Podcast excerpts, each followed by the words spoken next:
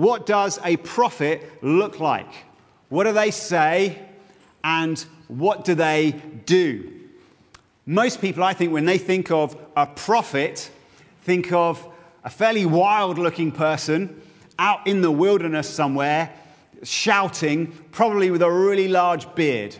And those are the kind of characteristics of prophets that people kind of think, oh, prophet, that's probably what it looks like. And there's some justification for that. John the Baptist, I, I mean, we assume he had a beard, it's taken as a given. I think in that culture, he lived out in the wilderness. He wore camel's hair. He ate locusts and honey. And he called people broods of vipers when they came to hear him preach. And so it's not entirely without merit that we think, when we think prophet, we kind of think that. But actually, when you look through all the prophetic books and the books that record the actions of the prophets, which are all the way through the Bible, you see a whole variety of people. You see men and women, you see rich and poor, you see highly educated, deep thinkers, and you see rustic, all action types. You see people with messages of hope and messages of warning and messages of judgment. And so, because as usual, God's people are diverse, we should expect prophets uh, to be diverse as well. But it's really important for us to think this through also because we are called to be a prophetic people. That's what this preaching series is all about. If you're a Christian, you're called to be a prophet, you're called to be prophetic. So this isn't just a kind of, I mean, I don't know what a prophet's like. We're asking a question of what are you meant to be like if you're a Christian, and what are we meant to be like as a church together? And maybe you're visiting us today, you're not a Christian, you're just curious. This is a really important question for you too. Because prophets reveal the nature of God and they speak on God's behalf. And so, what a prophet says and does tells you, or at least should do, tells you a lot about what God is like, what God is saying, what God is doing, and what God is saying to you. And so I want us to look today um, at Isaiah 42, which gives us uh, a description of the ultimate prophet and we're going to see from this what is essential to living a prophetic life. Because if we just think, oh, it's the John the Baptist thing, well, actually, you know, growing a beard and wearing rustic kind of clothes and eating authentic and unusual food, they're all on trend right now. And so, if you got, if, if, is that it? No, there's a lot more to it. Isaiah 42, verse 1. Behold, my servant, whom I uphold, my chosen, in whom my soul delights. I have put my spirit upon him. He will bring forth justice to the nations. He will not cry aloud or lift up his voice or make it heard in the street. A bruised reed he will not break, and a faintly burning wick he will not quench. He will faithfully bring forth justice. He will not grow faint or be discouraged till he has established justice in the earth and the coastlands wait for his law. Thus says God, the Lord, who created the heavens and stretched them out, who spread out the earth and what comes from it, who gives breath to the people on it and spirit to those who walk in it. I am the Lord. I have called you in righteousness. I will take you by the hand and keep you. I will give you as a covenant for the people, a light for the nations, to open the eyes that are blind, to bring out the prisoners from the dungeon, from the prison, those who sit in darkness I am the Lord, that is my name. My glory I give to no other, nor my praise to carved idols. Behold, the former things have come to pass, and new things I now declare. Before they spring forth, I tell you of them. So I want to look today at the characteristics of the prophet and the message of the prophet, what the prophet does and what the prophet says. We're going to start with the characteristics that we've seen here in this. And actually, they're quite different from that uh, cliche of the angry, shouty person. This isn't what we see going on in Isaiah 42. If you read in verse 2, we're told that this prophet will not cry aloud or lift up his voice or make it heard in the street. It's not that he's never going to say anything, it's not that he doesn't have an opinion. We're going to see that very clearly later. But in uh, the context of this passage, uh, this servant is being compared uh, with a, a, nearby king who was soon to invade uh, the promised land and really destroy God's people and trample all over them and do so proudly and arrogantly and for his own glory. And God says, My prophet's not like that. He doesn't do these things because he wants to be known. He does what he does because he's called by God. And because a prophet's called by God and loved by God, It's God's agenda that they're following. They're not trying to prove themselves, they're trying to demonstrate who He is. So they don't have to shout about it, they don't have to, they're not even anxiously trying to win people over to it. They're just being faithful to what God has called them to do.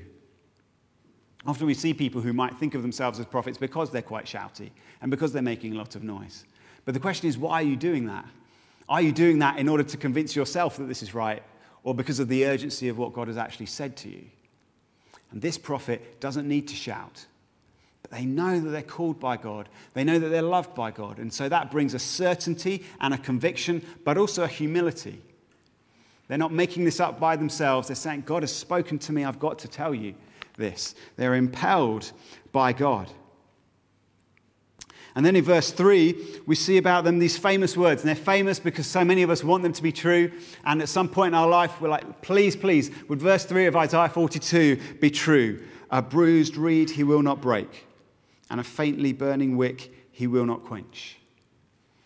All of us experience that weakness, that struggle when we realize we've made a mess of things. What does the man of God, what does the woman of God, how do they respond to that? Do they laugh? Do they scorn? Do they say, I told you so? Well, this prophet comes to those who are in that kind of state and brings them hope instead and brings them grace. There's a gentleness which brings hope. This isn't some loud and proud superstar who you can, you know, you can't even approach. They're over there somewhere, and you're like, I'm over here, I'm a mess, and they're shouting and stuff. You think, man, if only I could be near them. No, no, they actually seek you out. When they, say, when they see the weakness, when they see the struggle, they seek you out. That's what this prophet does. We've been, um, we've been hearing about this this morning. So wonderful how God has led us uh, through the contributions, through the band responding to that.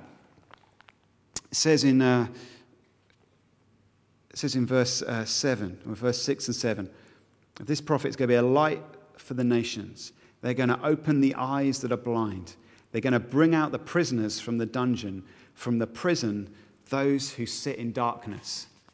Now, I was just going to go over this, but clearly God wants to speak to us more about this today because that's been what the entirety of our worship has been about. That's what this prophet does. People can be in prison for various reasons. It might have been their fault, it might not have been their fault. In your own life, the things you've done that are a mess, you think, well, that was entirely my fault and other things have happened, you think, I mean, that really, I, I, didn't have much to do with that at all. That was circumstances, it was other people. And yet here I feel uh, chained, uh, trapped, imprisoned uh, by myself and by life. If you just feel like I turn to the right, no, that doesn't work. Turn to the left, that doesn't work. I want to try and break out of these patterns of living that I live in that are destructive to myself and to others, that are frustrating to me. If you're experiencing anything like that, that's the kind of thing that this prison metaphor is talking about. And we're told today, and we're told in God's word timelessly, that a prophet of God brings liberty to those who are in prison, brings hope and light to those who are in darkness. I'm going to explain how that happens later on, but for now, as we're looking at the characteristics of the prophet, we see this is exactly what a prophet does goes to the dark places, goes to the hard places finds the people who are there, brings them out. This is what a prophet does. But not just on an individual level, there's individual hope here, there's also societal hope. Three times we're told that this prophet is going to bring justice to the whole world. It's a concern of God that things go right, that things are fair. When you read the Old Testament laws, you see again and again God is speaking about there being fairness for all and there being protection for the vulnerable. It's what God's law is about in a big way. And so the prophets, as you read through them in the Old Testament, are often saying, You have forgotten to do this. You may even still be doing your religious actions, the prophets say, but you're acting unjustly. There is slavery in your town, there is unfairness in your trading. And because of that, God says, I don't care about the worship because this isn't right yet. And so it's at the heart of a prophet's concern that there be justice done in the land. And so to be a prophetic people, to demonstrate the heart of God, is to show this caring and also strong love for individuals and our communities. Because it's kind of okay uh, to sit here and think, oh, yeah, I'd love to be more caring to other people. I'd love to extend this help. How could I possibly do that? Because you know the people to whom you're going to try and extend that help. You know you can't do that by yourself. You need the power of God. A prophet doesn't go in their own strength They go in the strength of God. Verse 1, God says, This is my chosen. And he says, I put my spirit upon him. This is how they'll achieve this, God says. I will give them my empowering Holy Spirit. They can't do it by themselves, but with me they can, and I will give them that grace. There's a contrast in verses 3 and 4. So, verse 3 talks about the bruised reed and the faintly burning wick. And then in verse 4, God says, Well, my prophet will not grow faint. So there's a faintly burning wick, but the prophet won't be faint. Then it talks about the prophet not being discouraged, but the word is actually bruised. And so, again, then for the bruised reed, someone is coming to them who isn't bruised in that same way because they have the strength and the power of God. So, a prophet brings real hope because it brings real love and real power as God works in them. This is great, isn't it? I mean, this sounds wonderful. This is incredible. You don't have to be a Christian to think this sounds good, do you? You're like, man, everyone's going to be treated nicely, generously, fairly. Those who are in trouble are going to be helped. This sounds wonderful. Change we can believe in. Everyone loves that. Although some people may find it difficult, this idea that God loves everyone, there's hope for all. But actually, most people are like, yeah, you're going to be good to people? I, I, good, I'm on board with that. No problem. We say, good, thought you would be because that's in your heart, because you were made by the God who speaks all this. But now, let's look at the message that the prophet brings. Because this is where things might get a little more problematic. You might be very happy with all that I've just said so far, but now something's going to come in that's going to challenge it. God says, This servant, that one, that's my chosen. That is the one he is the one I have appointed. And there's an exclusivism in there already that starts to trouble people. It gets worse in verse 5. Thus says God, the Lord. That's a definition. In your Bibles, it probably has Lord in capital letters, and that means that what was written there in the Hebrew uh, was the letters Y, H, W, H, Yahweh. It's the name of God. This isn't just a title, this isn't just a general thing. This is exactly who it is. So when God says, Thus says God, Yahweh, saying, I am God. I am the Lord. If you have any other name for God, it's not right. Yahweh is God. And what Yahweh has done has been to create the heavens and stretch them out, and to spread out the earth and everything that comes from it, and to give breath to the people who walk on it, and spirit to those, who, to those who walk in it. And so, what Yahweh is saying at this point is, I'm not just Israel's God, I'm everyone's God. I'm not just the God of that small area. I'm not just a God who got something started or the God of the daytime or anything like that. I'm Lord of everything. Everything you have, God says, comes from me. I made it. I sustain it. The reason it's here right now, the reason you're here right now, God says, is because I made you. The breath you have in you, God says, is only there because I am putting it in there and allowing you to be sustained and continued.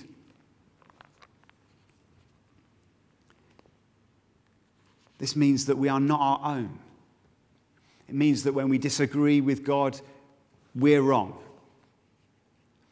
And this is kind of teaching that gets fewer general you know, fans and gratitude and excitement about it. And it goes on in verse 8 I am Yahweh, that is my name. My glory I give to no other, nor my praise to carved idols.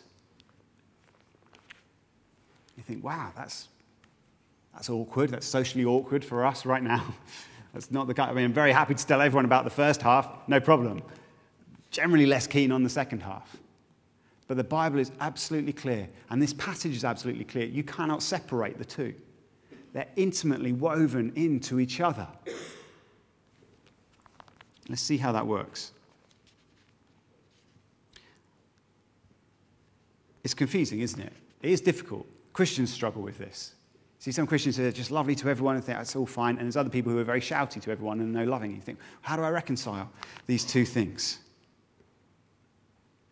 It's difficult even if you're not a Christian because we live in a culture that says, you know, it's, it's nice people who don't tell other people what to believe, and it's nasty people who do tell other people what to believe, obviously, apart from the person who says that.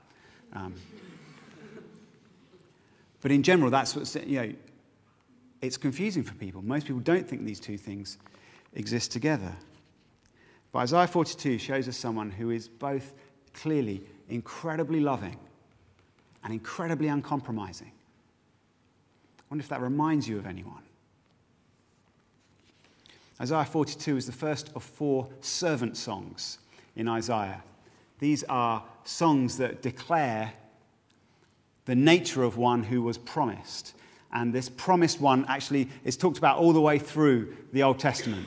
There's a sense amongst the prophets and amongst all God's people that they can never quite get it right by themselves. That they are always not quite, um, in fact, often not even near to being quite. They completely ruin it, left to themselves. There's a sense of if only one would come to us, if only one would come for us, who could represent God to us and represent us to God, who could live a perfect life in the way that we never can. If only there was someone who could come in and break in, who could be a rescuer for us. And then when you read through the Gospels, you start to hear people thinking about Jesus. They start to say, oh, hang on, he just did that thing. That's like what the promised prophet was like. And this builds and builds and builds. And I think it is, it, uh, by the end, and obviously Jesus said this the whole time, like, this is the one. This is the one we have been waiting for, the one who can rescue us. And Jesus' love and care look just like what we've described in Isaiah 42. The sick and the stupid and the sinners, he's right there with them. The people who are trapped, he's there setting them free. The people who can't see, he's there giving them sight, the people who are wandering in darkness, he is shining his light. He's caring, he is compassionate. He seems to have almost an infinite ability to do this.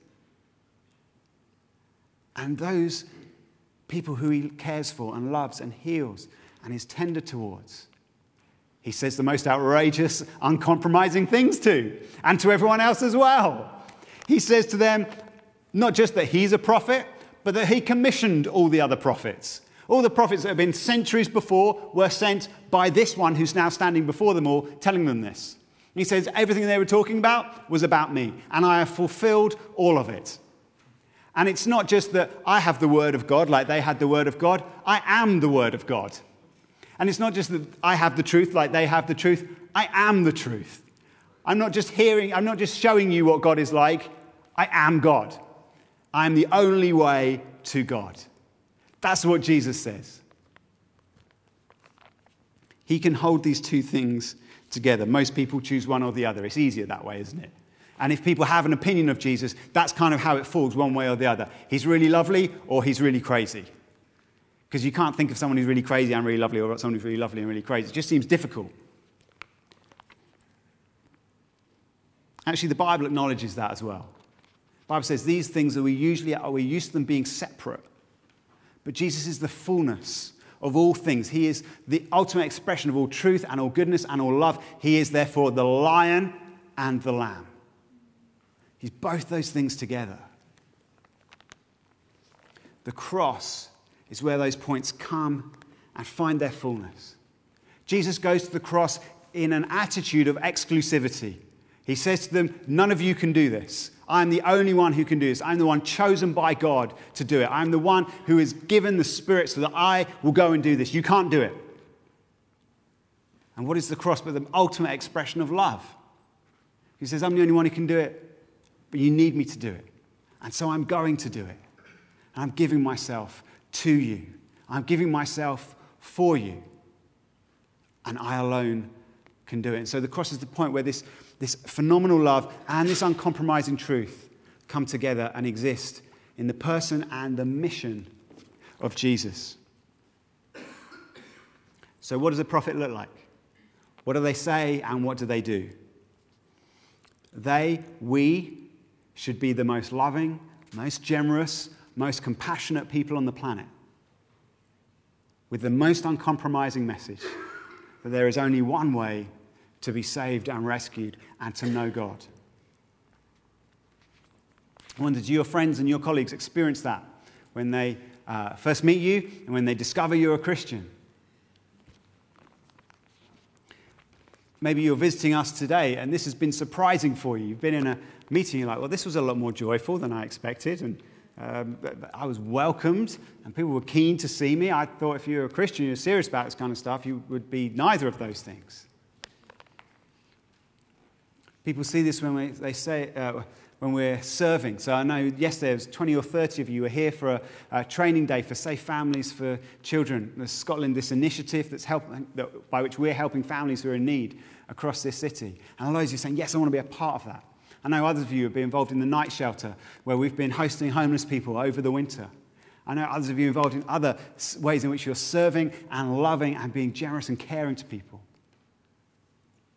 And people are surprised by that because they're like, wow, that's amazing. And so you think, oh, well, you must be kind of really lovely about all those other things. Like, yeah, all the stuff that, you sure you don't believe that and that and that and that? And you say, well, I mean, yeah, I do. I do believe Jesus is the only way. I do believe that what he said is right. And therefore, if I'm wrong, I'm wrong compared to him. It's been interesting seeing uh, over the last couple of years Pope Francis and the Archbishop of Canterbury doing this really well consistently. I mean, I, there's a lot I would disagree with on the Pope, and there's a few things I disagree with with the Archbishop, but they keep doing the good deeds. They keep, they're generous. They're, you know, the Pope's washing immigrants' feet. Uh, the Archbishop is fighting for justice in uh, financial services and stuff like that. People are like, great, amazing, love that. They must be on our side on all the other things. And then they affirm what the Bible's always taught about marriage, and they affirm what the Bible's always taught about Jesus. And people are like, no, hang on, hang on. No, because you were doing the nice things. And now this is the nasty thing. What's going on with that? We're called to live that way. It's a prophetic way of living that we hold fully onto the love of God and the truth of God. And because it's prophetic, there's a subversiveness to it. There's something about pro- uh, prophetic that it, it cuts across what's expected. It goes against what people are thinking, usually because God's saying, I need to speak this to you right now. You need to hear this. And it's not what you're expecting to hear. But that's what prophets are called to do. And there's power in it. And I want to show you an area in which God's working in amazing power. Um, and it's just going to encourage you, I hope. This week, uh, you may know, is the start of Ramadan. Ramadan is the ninth month in the Islamic year, and the year works on a, a lunar pattern, so it changes each year exactly when it is. It's now. Ramadan is one of the five pillars of Islam, and uh, Muslims, those who are healthy and able to, are meant to fast from food and drink all the hours of daylight in the day for the whole month. Can you imagine how hard that is in Scotland? You know, I mean, I don't even know what time it gets light in the morning, but it's, it's early. Well, the way it works is that Muslims would go and have a meal together. Many of them will have a meal together in the morning, and then fast from everything all day long, and then have another meal in the evening. And they're meant to abstain from sex and from smoking and from other things that would distract them. They're meant to spend more time focusing on spiritual things and, and praying, and then it will end with the celebration of Eid at the end of the month. So, Muslims all over the world right now are seeking God and praying uh, to, to have revelation of God, to understand God. I don't need to tell you there's a long, intense history between Christians and Muslims. I'm not speaking for Muslims, but certainly from a Christian perspective, there's many times where Christians have been uncompromising on the truth, and that has led them uh, to actual violence People have seen that and responded against it. Thought, okay, well, clearly having the uncompromising truth is what causes the problem. So let's say there's no difference between us and then we should be fine, yeah? That doesn't fix it either. We've seen today that a prophetic people are called to be both amazingly loving and amazingly faithful to the truth. They're meant to do both things. They're meant to follow the pattern of Jesus. Jesus didn't kill people because they disagreed with him, he died for them. And that's how we're to live. And that's what we're to believe. And as God has been getting our mindsets right on this, and the church across the world, He's been able to do something really, really remarkable. And I want to just tell you a bit about it. Here's a story I read this week. Mashir, a man in his 60s from the Middle East, was once an extremely devout Muslim and did everything required by the law of the Prophet. But I desired more, he says. I felt very empty and distant from the God I prayed to every day. 24 years ago, during Ramadan, Mashir was fasting and praying. He was in a room in his house, crying out to God and asking to really know him. Suddenly, a picture fell from the wall and smashed into pieces. It was an old picture with a traditional painting that had been on the wall for years. But behind the original was a picture of Jesus Christ on the cross. I was speechless, shocked, says Mashir, and in my heart I knew this was the answer to what I had asked for. I knew that I had found God. God had shown me who he was. Jesus Christ was his answer. And I'm going to put a bunch of links in the small group notes this week to other stories like that. But I know sometimes we're like, oh, that's a story over there in the distance. I mean, who knows what really happened? So I thought we'd tell you a story that's happened to someone who know, someone who's part of this church who they know really well. So Deborah, why don't you uh, come up? And Mike, can I have a microphone, please? So, Deborah, could you tell us what your mum was doing when she was 13 or so? Um, so my mum um, was raised in a, a, Muslim family in the north of Nigeria. Um, yeah, and age 13, um, she had a dream because um, she's been raised as a Muslim, was doing fasting um, and all the prayers every day, but she, it kind of felt a bit weird. She didn't really know why. And then age 13, she had a dream, and in that dream, various numbers of psalms were revealed to her. Um, and if any of you guys know me, um, my mum's quite like me, we're quite loud, expressive. Um, and so, yeah, after that dream, um, being in a family who are very strong Muslims, she just kind of went really quiet and didn't talk to anyone. Um, yeah, and she was just like really kind of scared about how her family would react. She didn't know what this dream meant, what was going on. Um, and then it got to a point that her mum got quite worried about her. Um, and so her mum took her to the side and she asked her, um, What's going on? I won't tell, she was like, I won't tell anyone, just tell me, it'll be our secret. And so, yeah, my mum then uh, told her mum about this dream. Um, and, well, thankfully, um, God gave her a mum who was just really understanding. And her mum actually gave her money to go out and buy her first Bible. Um, and so, obviously, this was kind of weird for my mum. She was like, okay, you've raised me as a Muslim all my life, and now you're giving this money to me to go. So my mum went, um, and being from the north of Nigeria, which is predominantly Muslim, it meant that Bibles were really expensive there. They were only sold to like tourists and things like that. So she ended up buying a Gideon Bible with New Testament and Psalms because that's what they were selling there. She still has that book to this day. Um, yeah, and so she then read the Psalms and yeah, the Spirit just revealed um, Christ to her um, and that He was the only way and God's love on her and her life. And yeah, from that day forward, she gave her life to Christ and was living for Him. That amazing? So great. Brilliant. Thanks, Deborah.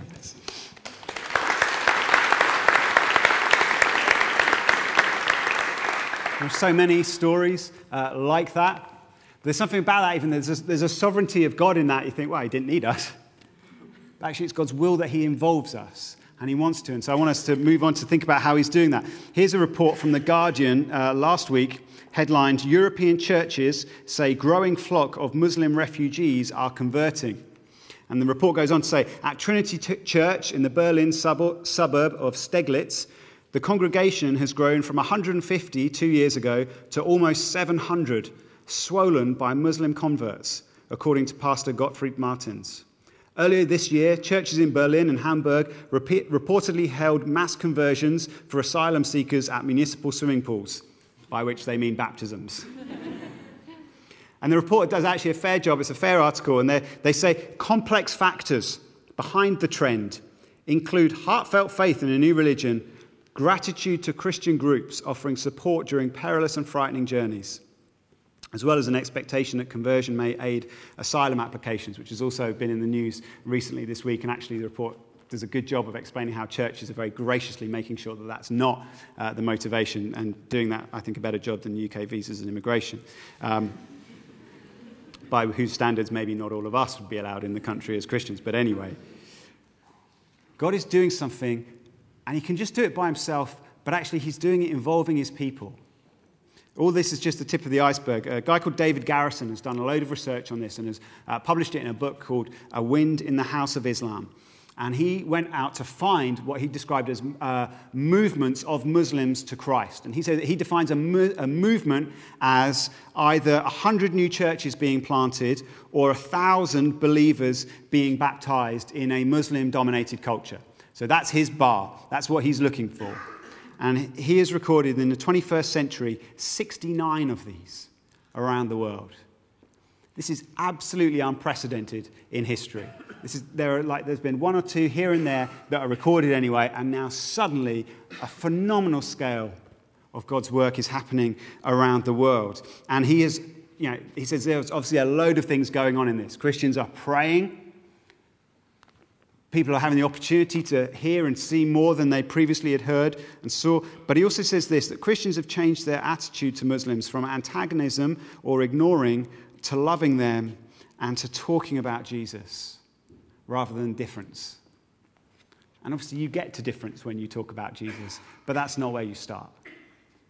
God is doing an amazing work, an amazing thing, and He involves us. He calls us to be part of it. To live as a prophetic people is to be involved in this kind of thing. Maybe, I'm just saying this because it is Ramadan, maybe you've got Muslim uh, friends or colleagues right now. Ask them how it's going. Ask them how they are. Ask them if they're, if they're fasting. Ask them if there's anything you can do to help. You know, maybe you need to be the one doing some heavy lifting for them. Maybe you usually eat lunch at your desk and it would, be, it would just be helpful if you didn't. Offer to show them the love of God and then pray for opportunities to speak about Jesus and for that to be who the discussion is about and who uh, you want to talk about. Pray for opportunities, pray for dreams as God breaks in. Let the Spirit help you work out where you need to build a bridge, where people understand, yes, I can come, this is something that could be accessible for me. And sometimes you need to build walls as well to say, no, there is actually a difference. But it's a wall with a door in, obviously. But this is the fullness that we're to live in. This is what to be a prophetic people is that we hold the love of God and the truth of God totally together because they're found together in Jesus and at the cross. And they're our message. God wants to involve us in this. The last line that we read said, Behold, the former things have come to pass, and new things I now declare. Before they spring forth, I tell you of them. What does a prophet look like? What do they say and do? They imitate Jesus, relying on the transforming power of his divine love. They are radically loving and they're radically truthful. Most people find one or other of these easier. I wonder which that is for you. Don't rely on your own efforts or preferences. Don't say, oh, I'm more of a truth person or I'm more of a love person. That's a completely false dichotomy in the gospel we ask the Holy Spirit of God to come and empower us, if we reflect on this gospel of great love and great exclusive truth, God will work in us and can work through us. We'll be able to do both these things. And we'll demonstrate to people who God really is, what He's really like, what He is saying and doing to them and to the whole earth. Why don't we pray?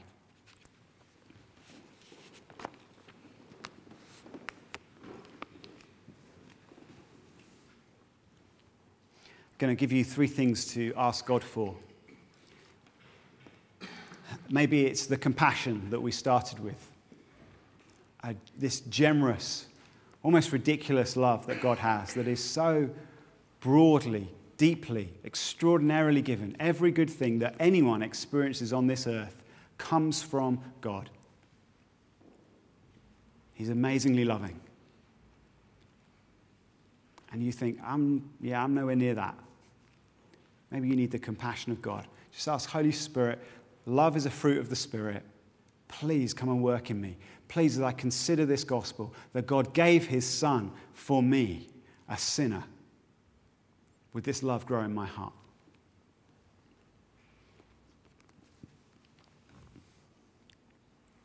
Maybe what you need is clarity.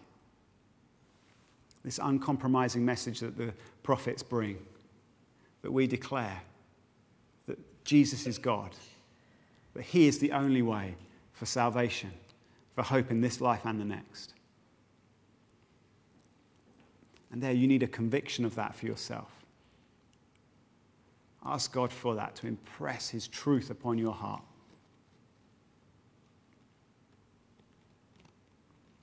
And then maybe it's boldness. You, you do kind of know these things already, you do kind of try and live them out, but to do it in a new way to do it in a clear way, like we've seen today, you think, oh, I just know that's hard for me. And you ask now that a Holy Spirit of boldness would fall on you. Acts tells us that when the believers prayed, they were filled with the Spirit and they went out boldly. Not just the leaders, all of them. Holy Spirit, why don't you ask Him? give you the boldness for this week.